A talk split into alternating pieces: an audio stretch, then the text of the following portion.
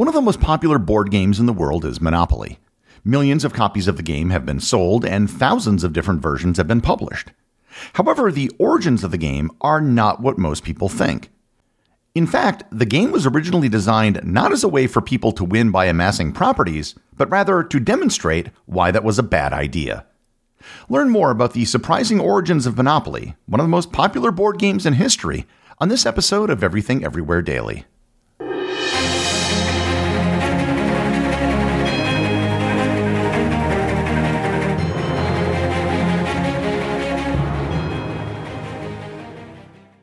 This episode is sponsored by Heaven Hill Bottled in Bond Bourbon.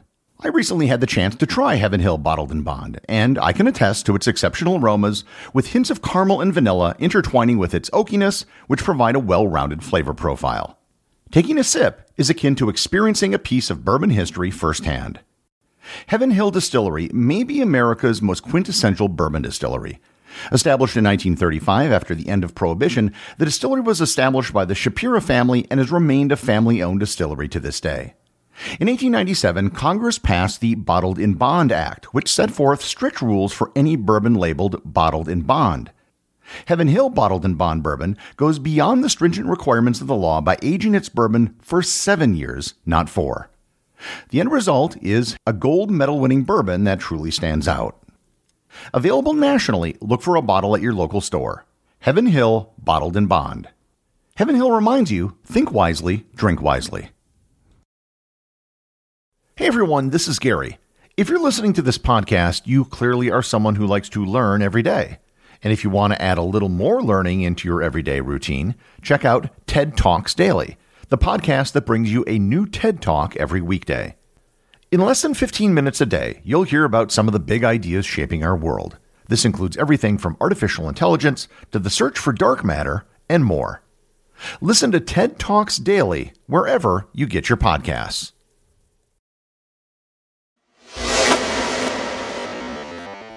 I'm going to assume that most of you listening to this episode are familiar with the board game Monopoly. I don't know how popular board games are anymore, but when I was growing up, it seemed like every family had a Monopoly game stashed somewhere in the closet. For those of you who aren't familiar with the game or need a refresher, Monopoly is a board game where players buy, trade, and develop properties on a board that is supposed to kind of resemble a city. The goal is to strategically accumulate wealth by collecting rent from opponents who land on your properties, making shrewd decisions on property purchases and trades, and managing your finances wisely. The game combines elements of luck, strategy, and negotiation as players move around the board, aiming to bankrupt their opponents while avoiding bankruptcy themselves, all in a race to become the wealthiest player in the game. Believe it or not, the origins of Monopoly actually go back to a game that was trying to teach people the exact opposite of what the modern game is about. If you've previously heard anything about the history of Monopoly, there is a good chance that what you've heard is either completely wrong or woefully incomplete. The history of the game actually starts in the early 20th century with a woman by the name of Lizzie Magie. Born in 1866 after the U.S. Civil War, Magie came from a family of abolitionists. She was very intelligent, having a patent on a superior way for paper to get through the rollers of a typewriter. She was an outspoken advocate for women to get the right to vote, and for the purpose of this story, she was a Georgist, a follower of Henry George. Henry George and Georgism was an economic ideology that held there should be a single tax on rent from land and all other natural resources. Labor and trade should not be taxed. So, Georgists were against income taxes, sales taxes, and tariffs, and thought that they should all be replaced with forms of property taxes. They felt that this was the most efficient, fair, and equitable way to finance the government and run an economy and there was an odd mix of socialists and free market capitalists that have historically supported Georgist ideas on taxation. But that's another story. Lizzie Magie felt that speeches and pamphlets weren't the most effective way to demonstrate Georgist ideals. She thought that a game could demonstrate how rents made property owners rich and impoverished tenants. So in 1903, she created the Landlord game. The Landlord game is played on a square board. Players move around the board and land on properties that you could buy. Each property had different values, with the top properties being Broadway, Fifth Avenue, and Wall Street. There were also spaces for railroads and a space for jail. If all of this sounds shockingly familiar, that's because it is. The game had two sets of rules that you could play by monopolist or anti monopolist. With the monopolist set of rules, you win by bankrupting everyone else. In the anti monopolist, also known as prosperity set of rules, the game was over when the player with the least amount of money doubled their wealth.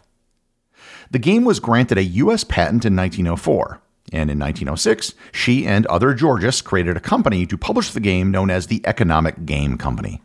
In 1909, they pitched the game to the board game company Parker Brothers to have them publish it, but they declined, saying that the rules were too confusing. The game developed a niche following in the Northeast United States amongst intellectuals, college professors, and Quakers. The game was mainly spread by word of mouth, with some people making their own boards and creating their own rules. The patent on the landlord game expired in 1921, and later Lizzie Magie applied for another patent which was granted in 1924. The 1924 game had small changes to the rules, including the ability to charge higher rents when you owned all the properties of a certain type, and the ability to improve properties with tokens. She again went to George Parker of Parker Brothers about publishing the game, and he again turned it down, saying it was too political. However, he was the one who encouraged her to get another patent. Different versions and homemade boards kept popping up everywhere. Daniel W. Layman produced a version of the game called Finance, which included spaces and cards for things like chance and community chest. In the early 1930s, a woman by the name of Ruth Hoskins learned the game in Indianapolis, where she was a teacher, and took it back home to Atlantic City, New Jersey. There, she made a new board using the names of the streets in Atlantic City. Hoskins taught the game to another Quaker by the name of Eugene Raiford, who taught it to his friend, Charles Todd, who in turn taught it to a woman named Esther Darrow. Esther Darrow was the wife of Charles Darrow. After Charles Darrow played the game for the first time, he asked Charles Todd if he had a written set of rules. Todd found the request odd, as there really were no written rules for the game. And that was the last time that Charles Darrow ever spoke to Charles Todd. Soon afterward, Charles Darrow began selling a board game that he called Monopoly, complete with all of the Atlantic City street names from the version he played with Charles Todd. In fact, on Todd's board, he misspelled Marvin's Gardens using an I instead of an E. And on Darrow's game, he kept the same misspelling, copying it almost exactly. Darrow and his son created handmade versions of the board and cards until eventually hiring a printer. Many of the features of the board, including the red car and free parking, the light bulb and faucet on the utilities, and the black locomotives on the railroads, were all created at this time. In 1934, Darrow took the game first to Milton Bradley, who rejected it, and then to Parker Brothers, who again rejected it for the same reasons they rejected the original Landlord game. They thought it was too complicated.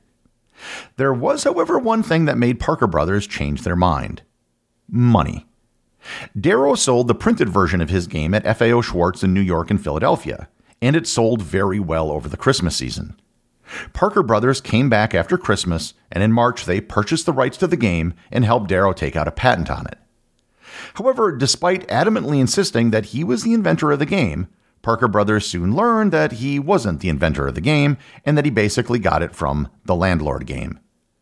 To cover themselves, Parker Brothers purchased the rights to Lizzie Magie's 1924 patent and all the copyrights of the game that she held for $500.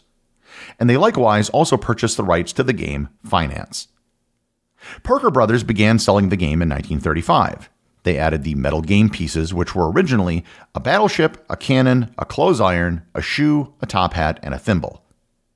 Very soon after the game was released in December 1935, Parker Brothers received a transatlantic call from Victor Watson Sr. of Waddington Games in Great Britain. Transatlantic calls were very rare and expensive at the time, and it made a big impression on the people at Parker Brothers as to the importance of the call. Watson loved the game and ended up purchasing the rights to publish the game in Europe and other Commonwealth countries other than Canada. And the first thing they did was change the names of the properties to places in London.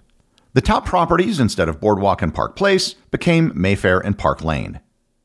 The game became a hit in both the UK and France. However, the game was soon banned in Nazi Germany.